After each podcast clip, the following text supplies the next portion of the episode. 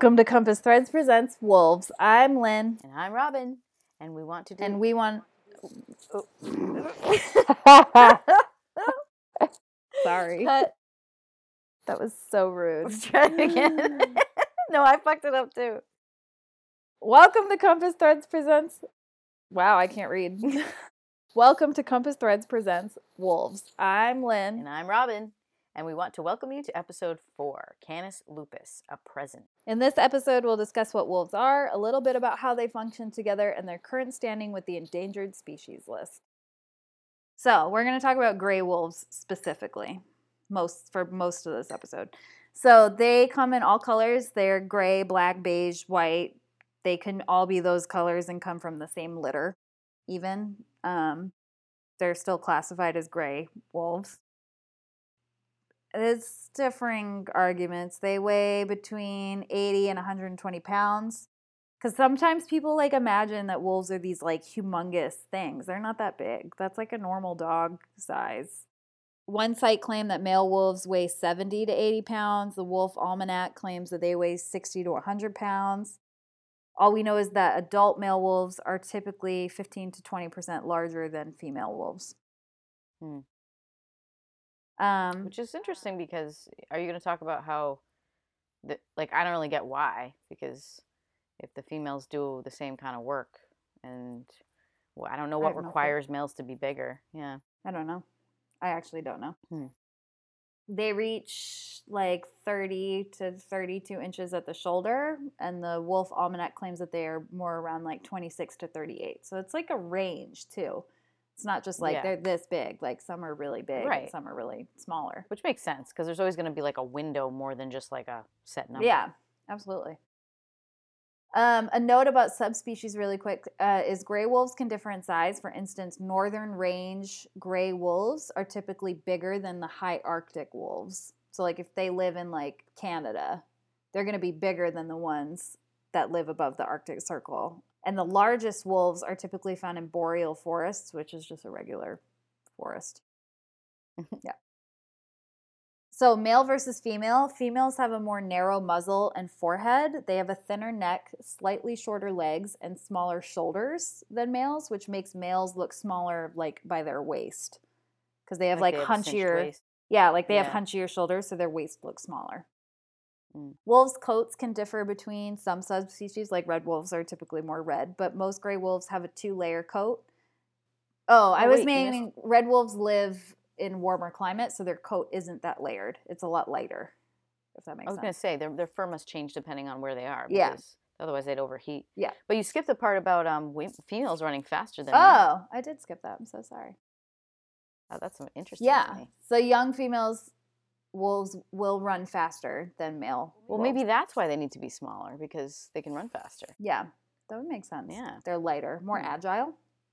Mm-hmm. The superior beings, if I say so myself. Better. Yeah, I was just gonna say better. I love other dogs. The dogs. So, gray wolves are the ones with the two layer coat. They, depending on where they live, obviously, but I think they all do. I don't know. They're the suit. The under fur is like super soft and dense. I kind of imagine it like a chinchilla underneath their fur, like. like super.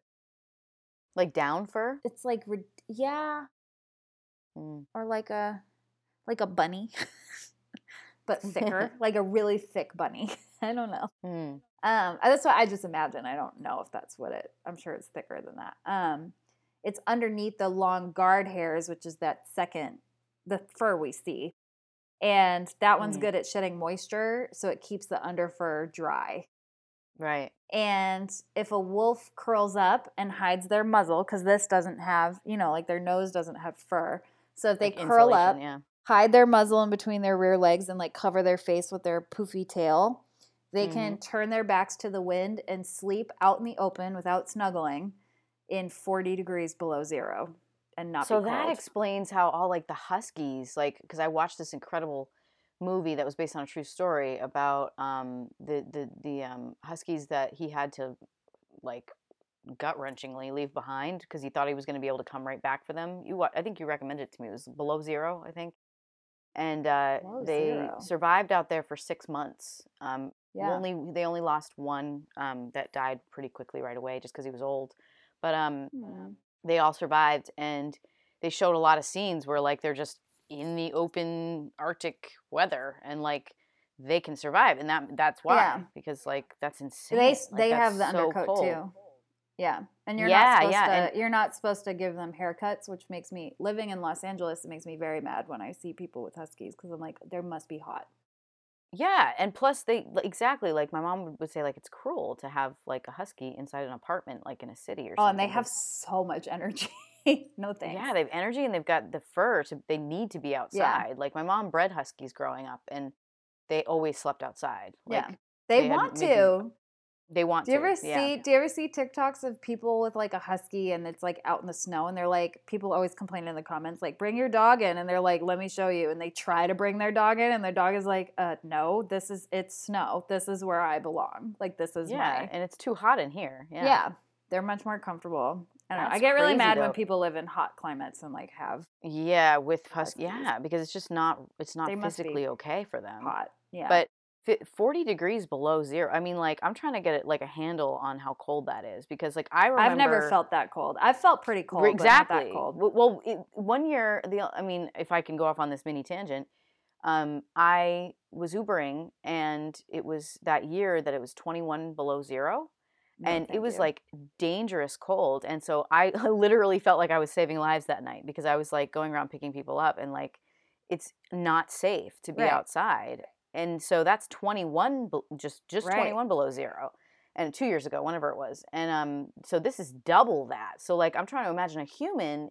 You couldn't last in that weather for more than a few seconds. Well, think. you can, you can, because people live above the Arctic Circle. Crazy people that live 500 miles from their neighbors and whatever, but they have the proper clothing to live in that. right. But what about your face?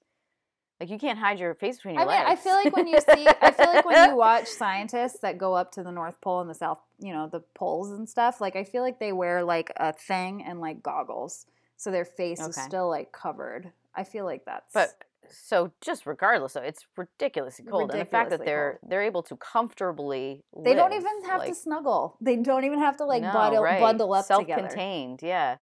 That's so Mhm. weird. Um, their fur also won't collect ice because their warm breath like condenses against it and like keeps it off of them. I don't know. That's what I just wrote. Oh, what I read. I don't know. Yeah. Um, Hmm. there's also like I was saying, red wolves are a little bit different. So red wolves, uh, just an example, they have pointed ears, which are efficient for dissipating body heat. They live in the southern part of America, so they need it's hot Mhm. down there. And tundra wolves have shorter round ears, which aren't as sensitive to the cold. Yeah, because dogs can't sweat, right? No, they pant. Right. Wolves And their ears. too. Yeah. Mm. Bite force, really quick, just because I've always find bite force stuff really interesting. Is wolves have a resting? It's like the poundage of strength they have in their bite. Oh. So wolves have a resting bite force of around 400 pounds square inch. Just resting. Just like if they bit on, yeah, if they're just like eating something that's already dead or whatever, and they just bite it to like rip it, that's yeah. Um, but if their lives were in danger or if they're threatened, it's believed that their bite force would be closer to 1,200 or 1,500 pounds per square inch.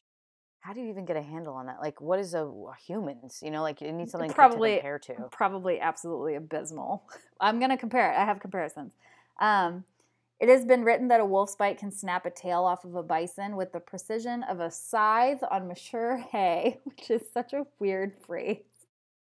What? But just like so, like if you have old hay or mature hay, so it's dry, and you take a scythe, the thing the Grim Reaper has, Oh yeah. and and like do this, it's And like a sur- It's almost like yeah. a surgeon. That's how wolves can bite off like a tail of a of a bison oh, or whatever. Jeez. So like I guess in Yellowstone a lot of bison are like missing tails because of the Tails. yeah. Um so uh, just for comparison, a coyote's bite force is only 88 pounds per square inch. oh my God. So that's even less than, and that's when. Is that resting for a coyote, I don't or know. we don't know? I don't know. Yeah, because that's because that's way less than even a wolf with resting. Yeah. Um, the strongest domesticated dog bite is the Turkish Kangal, which is like a giant. It looks like a mastiff. It's like a giant dog. Theirs Mm. is 743. I'm just going to say PSI because it's easier. PSI. Rottweilers, so Rotties, theirs is at 328 PSI. Now and they can and they can yeah. hurt you. I don't know what Yeah. pit bulls. I went for the biggest I went for the biggest dog and then I was like, what's a dog that more people know? Because I don't really know about Turkish Kangals. So I was like, and Rottweilers are known for like if they lock on, They lock, like, though. You're screwed. Rottweilers do that too. They lock Mm. and will stay there. Um, hmm We're going to stray from the canid family for a second. We're going to talk about hyenas. Theirs is 1,100 pounds, which is pretty big. Jaguars, Yeah. jaguars, those chunky boys, they have chunky, chunky boys. Mm. They have the Hmm. strongest bite of a cat um, at 1,500 pounds per square inch, which is two times more than a tiger, which is the biggest cat. Also, jaguars, like, you don't see them, they see you. So if they see you, bye. Yep. Peace. You're done. bye bye life. I saw one in the wild. I saw one in the wild once. Really? No one believed this. Well, we thought it was a puma. It was like in Costa Where? Rica. It was in Costa Oh, Rica. okay. We were in the jungle, like on a walk behind our like hotel, and there was a cat, but it was like up on a hill. It wasn't like super close, but it was pretty close.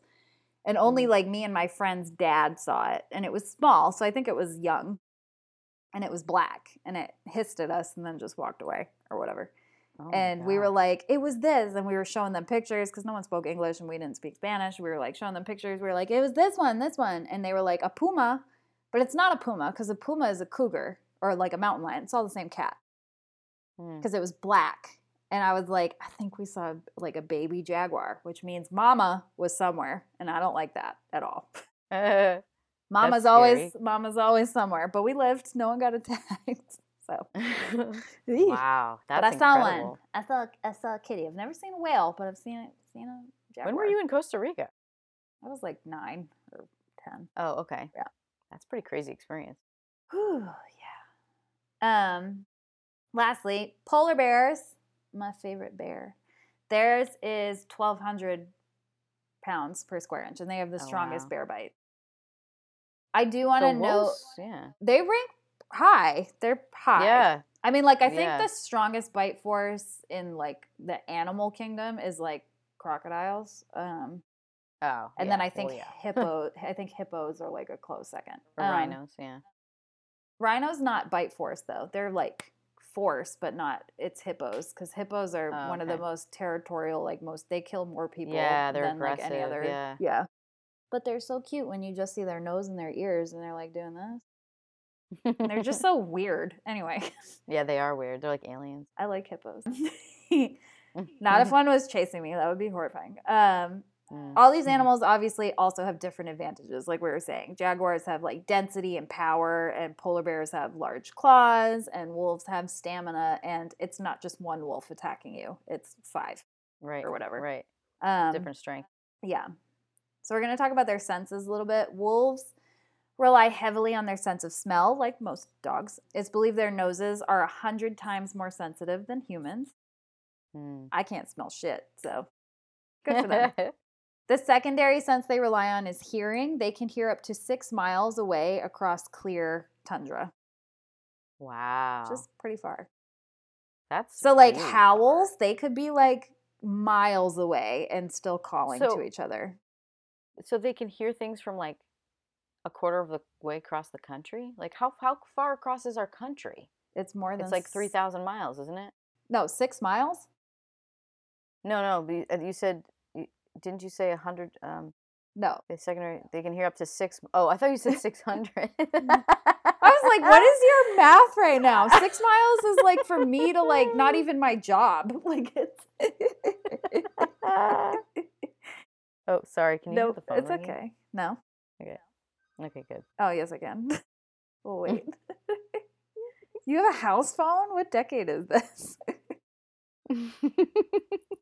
Okay. I think it's done. Um, lastly is eyesight. Their eyesight is weaker than all of their other senses. It's believed to be about equal to ours. However, their peripheral vision is more impressive because they can see movement. which is a trait that they find in nocturnal hunters, which wolves can be nocturnal hunters. So they have um, definitely better night vision than we do. Like most, Mm. I feel like cats, uh, they all. Yeah. Franz would be like, "Leave the light on for Domino." I'm like, he can see in the dark. Like Yeah. he's fine. he's got better eyesight than both of us, like combined. Yep. Age. I since I keep mentioning humans, we are wolves' one true enemy. They don't really have any predators that like you know Hmm. how like wolves prey on deer like it's not like that they don't really have like any natural predators except for us Hmm. we're gonna again like i said in the last episode we're gonna get way more into like our relationship with wolves it's gonna be probably more than one episode talking about that Mhm. um other than by man wolves do die by injury disease and from other wolves occasionally they'll be a victim to like bears or coyotes but it's not a typical they're not like hunted by them yeah, it just happens every now and then. Bears confuse me because they're ginormous and they eat like salmon and like berries and I just and like roots. I just don't understand how they like pack on not Really? pol- not polar bears but like grizzly bears and stuff. They eat a lot of salmon.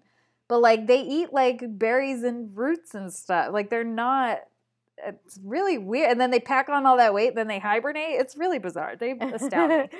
so it just goes to show you can be you can be a vegetarian and still build muscle. A pescatarian. Yeah.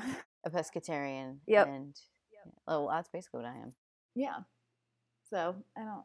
So you could get as fat as a bear if you want to. Somehow, I think you got to eat a lot of. You got to munch on a lot of roots, like a lot. um, it is generally believed that wolves only live to be about five years old in the wild. In captivity, yeah, in captivity they can typically live thirteen to fourteen years. Um, Why do you think that is? I think disease. A lot of them have heartworm. A lot. It's Oh. less like rabies and mange. They don't have that too much, but it's like parasites. They have, and also think of like the tick epidemic that's happening in like the Mhm. Northeast. I bet that plays a role. Mm-hmm. Yeah. Mhm. Starvation. Yeah. Um, even in Yellowstone National Park, the average lifespan of the wolves there is three and a half years. But again, we're going to talk about humans and wolves later. And how we've affected them. Yeah. Yeah. Um, and Yellowstone. Yellowstone might get its whole episode. I don't know yet. Coyotes, really fast. Wolves versus coyotes, since you asked. Hmm. Coyotes are only in North America. They're not all over the world. Um, jackals are like the European version of coyotes. Wolves, like we said, cover all the northern continents, some of the southern. Um, habitat is a very big factor in differentiating wolves and coyotes. Wolves also take larger prey than coyotes and will even make coyotes the prey. Coyotes can sometimes choose to like gang up on a wolf and kill it. Usually they're like old, sick, or injured. Um, but they are first and foremost, like I said, scavengers, Scavengers. while wolves yeah. are hunters.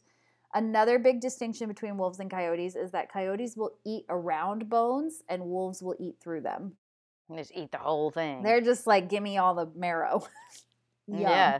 Um, coyotes serious. are more deft and quick than the like wolves are really agile, but coyotes are even more agile. So Wiley Coyote is just uh, an insult, really. to coyotes.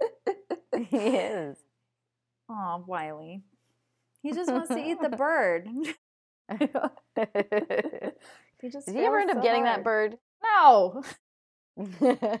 Just like Sylvester never gets Tweety. Just never. Tom never gets Jerry. It's the way it always is. it's a lifelong chase Ugh. With anvils and painted walls. with anvils. um, behavior. Before I get too far into behavior, I was watching this documentary on Disney Plus called The Kingdom of the White Wolf. It's a Nat Geo doc. Um, it's like a limited series. They had like three episodes. The photographer filming the wolves up in Ellesmere Island, which is oh, I think they're ruled by the UK, um, but it's in the Arctic and it's all tundra. There are no trees anywhere. It's like I mean there are forests there, but that's not where he was. It was like just rock and like dirt. Um, Hmm. He explained that in Ellesmere, the wolves were perfect specimens because they have little to zero contact with humans. So there's no fear of humans. Hmm. Because wolves are very very shy. They want nothing to do with Really? us. Yeah, they oh, so don't they're, they're not be the, around us. The way that we portray them as aggressive and go after us, they're they'd rather be left alone. That Yeah. makes, that makes sense. Yeah. Um, but because these wolves don't have that fear instilled in them from hunters and stuff, they're they're less shy, so they act a little more naturally when he's there, just camped out, because he keeps his distance and he just camps out and has his camera. Yeah. So they're a little more natural because the ones in captivity act so differently from the ones not in captivity. Yeah. Right. I bet. Of course. Right. Like the ones in uh, Yellowstone, they're constantly seeing people. So they're going to act so differently compared to these other guys. It's like the observer changes the experiment kind of thing. Absolutely. Well, and you can't you can't observe something without disturbing it. Right. That's exactly. like a thing about science. Once you start observing it, it's going to change. So, Changes it. Yeah. Mhm. um, the Arctic wolves living in Ellesmere have been uninterrupted on the island for the past 10,000 years, and there are no more than 200 wolves on the whole island. And it stays at that population. I mean, I'm sure it fluctuates a little bit, but it's around Wow. there. Yeah. It's like self-contained. That's Yeah. interesting. Mm. Um, pack structure. So, firstly, like I said, let's nip this whole alpha thing in the Mm. bud. Let's get rid of it. It's incorrect. A pack is a family, and the family's livelihood depends on the pack's success as a whole. Wolves are very rarely not a random set of wolves that like found each other and just decided like, hey, let's be friends. Um, Mm. at the same time, I want to th- I want you to think of packs like snowflakes. They're all different. Every single one is different. So Different they don't yeah, so they don't always follow this structure. They can always be different.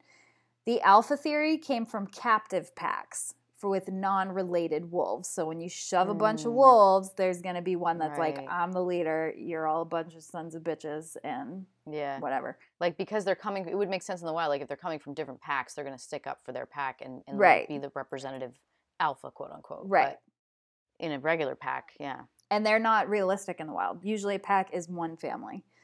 Um, the man who So like all related by blood. Yep. Yeah. Um, the man who coined the term originally, I think his name is David Mech.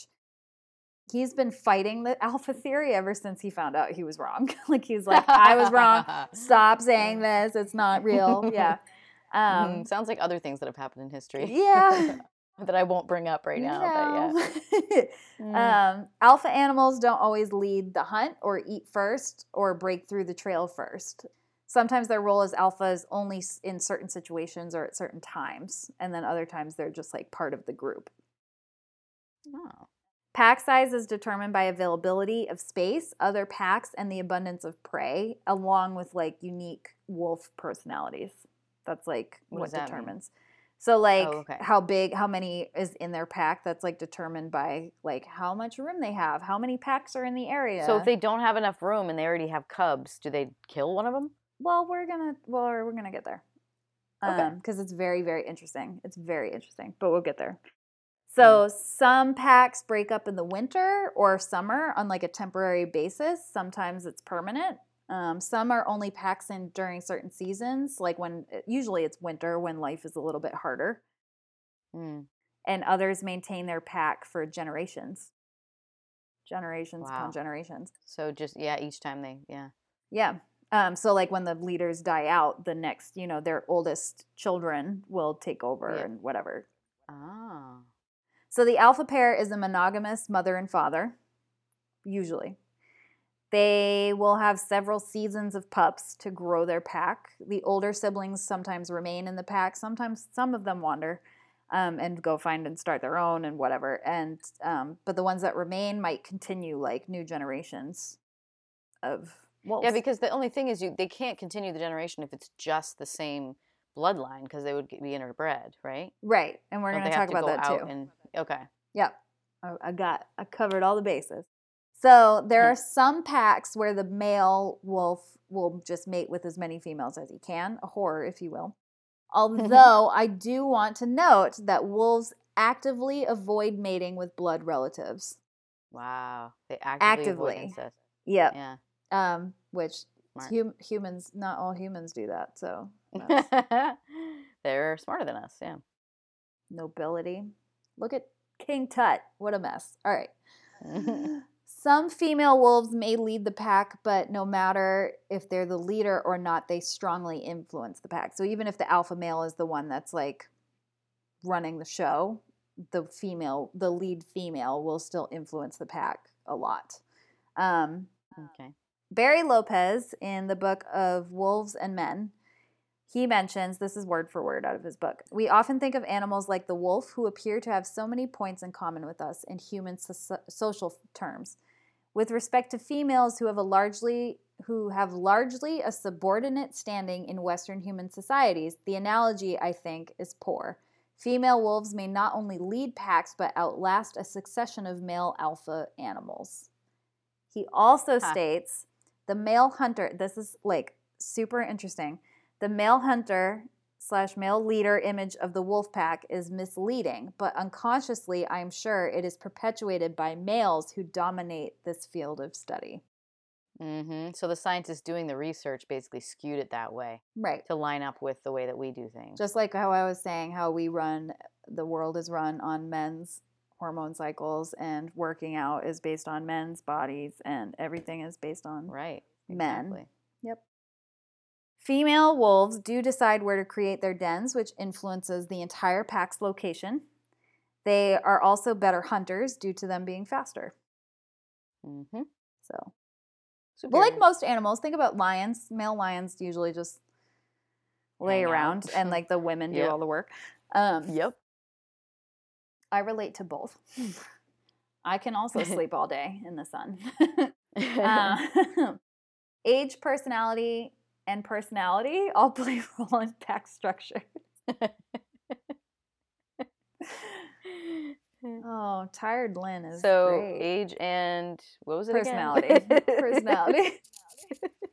Sorry, it was personality and personality. What about personality? Is there personality? Does that um, matter? So lone wolves don't truly exist. Hmm. Really? So Let's first note that packs only truly exist in temperate zones, so not the Arctic, but like here. Well, not here. I don't. Well, yeah, because there were wolves here, but like North America, like Canada and Alaska and stuff. They only true, truly exist by season, so they're not all the time. A lone wolf mm. is typically one that is part of a pack that it's wandered from or in they're in search of a new pack. They can even wander a few hundred miles outside of known wolf ranges while looking for new territories. Some choose to wander off of the pack alone or are young wolves that have aged out of their pack and have to go find a new one or make their own. Yeah, because all the males have to find a different female, or vice versa. Females right. have to find males outside their pack. Right. Some wolves just choose to wander off by themselves, or some will go with a buddy. Buddy. System. So I would wonder if, like, do they wander off, find their mate, and bring their pups back to their original pack, or do they just start a new pack? I think they just start a new one. Okay. Um, in the summertime, it's very common for wolves to disperse more often since they're more relaxed than they are in the winter when life is much harder, mm. like hunting and stuff, especially if they live in the Arctic. Well, the Arctic's tough. So they stick together it's when it's colder. Anyway. You're saying? Yeah, because it's harder. There's like prey is like harder to find. Like food is more mm-hmm. scarce. It's like a harder mm-hmm. life, so they work together. Then where like summer, like everything's abundant, or spring, all the deer have babies, so they can easily pick yeah. off babies, you know, so so they can chill, yeah. Yeah. Um, taking on a baby bison is easier than taking on a full-grown adult, so hmm. pack ranks. So this is like the typical structure. Like I said, think of it like a snowflake. Every every mm pack is different. Um, this is particularly true where wolves are surrounded by humans, which is where you know they alter their behavior so this is like packs in yellowstone are pretty much structured like this so it's usually when they're hunting that's like when pack ranks really come into play you have the mm-hmm. young which are the pups they're inexperienced they're too small and will typically just watch to like learn um, you have the middle-aged wolves or the yearlings as i call them they have the most experience with the most physical prowess so they hold like teenagers yeah, they hold, they're usually like a year or two years old, maybe three. Um, they hold a lot of knowledge and they're at the peak of their physical strength and abilities. Right. These facts Makes make sense. these younger adult wolves leaders of the hunt. They also help teach their younger siblings how to hunt. And then you have the Mm. elders who run the pack. They have the most experience, but they might be past their like physical prime. So it's typical for them to run in towards the end of a kill when the risks are lower. They're just like, Oh, thanks for all the work. Now I'm gonna kill it and I'm gonna say who eats first. It's the babies. So they they somehow direct these groups, even though Right. they're not like they're in charge of them somehow. Like they're like administrators, even though they're not workers. Right. they might find the prey and then have the younger ones like go in and do the heavy lifting and then they'll go Okay. in for the final. Wow, that's so evolved. It's Yeah. so like intelligent. Like, Yeah. and, and you wonder how they do that. Like, I would love to see like Just you know watch a documentary on how they do that because it's like they don't talk, so they Right. telepathically communicate or something. Yeah. yeah. Well, I can give you all the documentaries I watched. I watched like 10. Um, the next generation. So we're going to talk about the babies, the little babies. They're Mhm. so cute. Breeding typically Mm. happens in February, Marchish, so like around now. Usually every year, although this is the interesting thing that I was like, we're going to talk about it. Wolves are strategic. Depending on food sources, it's believed that this is their endocrine system that does this, which is that's your hormones, isn't it? Your like hormonal Yes. your endocrine Yep. system. Their endocrine system will dictate how many puppies they have, even in Hmm. response to young pups in other packs in the area. So, like, if there's not a lot, but they notice there's another pack that say they have four cubs, not cubs, pups, they'll be like, okay, we'll Mhm. only have two. Really? Like, their so they, body have will less babies it. if there's already other like bec- probably because of um Prey, like abundance of, of food. right right Yeah. that's interesting their bodies know Yeah. They will that's even choose to not breed at all, usually during times of famine, so that they can increase the chances of their pack's survival. wow That's Wow. fascinating. yeah they're me. so evolved like that's Yeah. all i can keep thinking Yeah. They're like, nope, there's not enough food to go around, so we're not going to create any more hungry mouths. yeah they just like sense it and then their bodies like Next adjust year. that. it's crazy yeah Their gestation period is about 63 days. It's wow really short. It's really short. really short Um, that's for all wolves Yeah. wow So usually they'll have puppies in like April or May. That's such a short Okay. amount of time. Um, yeah These times do move later in the spring as you observe wolves living more to the north. So as you get colder, I'm sure it's because Mm. spring starts later. It's still cold up there. Um, Mhm. The pups are typically born in a den that the is excavated to keep them guarded from the wind because they have difficulty regulating their body temperatures in the first few days, and they require so they require to be like completely guarded from weather. And they're born deaf and blind, like most mammals, I think. They can hear after a few days and they open their eyes after 11 to 15 days. They're weaned at five weeks old, but by then they can like be seen playing at like the entrance of the den. They won't leave it, but they'll be seen like playing. Hmm. And at this point, the older wolves will start mama birding the pups. So like feeding them eating food yeah, so the cubs will like when the adults come back, they'll like lick and nip around their mouths or whatever, and then they'll like Mm. regurgitate half digested food, and that's what the puppies eat. So maybe that's why your dog Mm. eats vomit. I don't know. Eats its own vomit. I don't. I have no It's explanation survival. for that. Cats don't do that. My cat doesn't, and he vomits all the time. yeah no Yay! I love having. never seen a cat eat its own vomit I'm always like, I love cats. I love cats. Please stop puking everywhere all the time. Pups have floppy ears until they're about four weeks old, like a lot of puppies with the. I picture German Mm. shepherds with their floppy ears. Um, oh wolf wolf pups have floppy ears yeah, till they're like Oh, four that's so weeks old, and then they start to stand up. Um, they also let loose their first howls around four weeks old. Oh. They have a system of hierarchy. Why do they howl, by the way? I kind of talk about it. It's not Okay. fully known. They howl for a lot of different reasons. Okay, Um, yeah.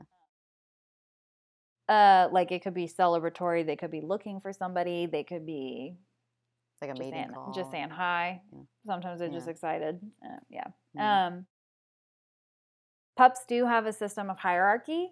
That's obvious, like when they're playing, but it will change several times. It's not like a set. Not one pup Mm. is like, I'm the leader. Mm. You're all stupid. Do what I say. But it's like a practice. not. It's, like yeah, practice for yeah, Yeah. it's like it uh, evolves. Um, pups will be moved to different rendezvous spots during hunts by their parents, and they will wait there while their adults hunt, and then they'll all come back and like get them. Oh. Once they reach a year old, they're considered fully grown. Some may disperse to spend time alone or potentially join a different pack, while some will follow their own pack at a distance. Others stay with the pack for a second year. Hmm. And sometimes one like will they- like take, you know, if the matriarch dies, one will take over and whatever. So it's like they graduate and go to college or don't. Yeah, yeah, basically. That's cool. We're going to talk about pup mortality, so it's saddish. Most pups don't make it to adolescence. Mortality is close to 60% in pups. Um, they require three times more protein per pound than their parents, which isn't good when food is scarce. Right.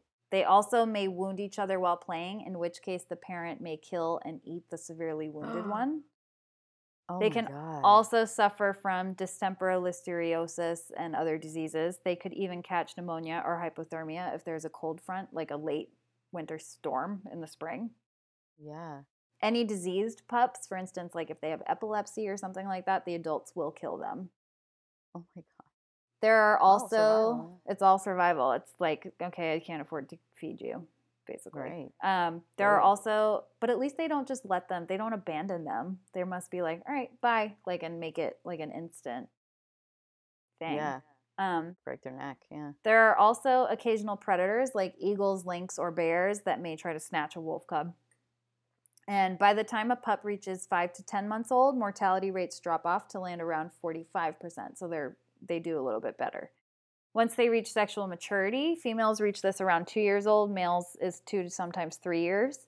Their survival rate raises to 80%. They do carry, like I said, parasites, heartworm. A lot of them have heartworm, um, or they can be killed by other large predators or other wolves in some situations. Wow. I didn't know any of that. That's That's I mean, not that I'm surprised. You know, like every species has its survival of the fittest rules, but Yeah. like it just makes you think like twice about how we deal with stuff like that. Yeah. Because it's like we don't just kill people that I'm not saying we should. But people like- used to. Like I think the Vikings used to like if your child was born with like a physical disability, they would Mhm. abandon them in the woods. Right, or like Hitler in in Yeah. the war. To not to, I mean, that's the only analogy I can think of is like Yeah. he was all about wiping out people with disabilities, which is horrible. Yep. But like you can see how maybe We it was like a not- primal, you know. Yeah. There's no all of that is very toxic. Very, very toxic for like the disabled community. of, Yeah. like, or even you even people being like, you're not gonna have kids, right? Like that's even really toxic because you're talking about Mhm. wiping out something that's something that people exist with. So It, and yet No one do it, that. you know. Yeah. like humans are the only ones that I think for a reason we're not meant to do that. But like, right. but it's still like there's a part of us that's primal enough that like people like Hitler existed, you know, Right. like and did that kind of thing. Right. Because like it happens in the wild, you know. Not that I'm saying it shouldn't with humans, but like Right. that's it's just crazy to think about the parallels there. Right. Yeah. Absolutely. Hi, baby.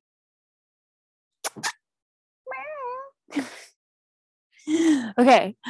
So we were a little long winded, so we didn't cover how they hunt in this episode. So join us next Monday to learn how they hunt and how they function as a family.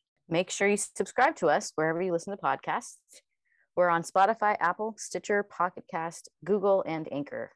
Please follow us on Instagram and TikTok at Compass Threads to see what we're up to or my sewing projects, or email us at compassthreadsllc at gmail.com with any questions or suggestions on stuff you want us to talk about. Also, please make sure to leave us a five star review. You can do so on Spotify now. It really helps with the algorithm and helps us thrive.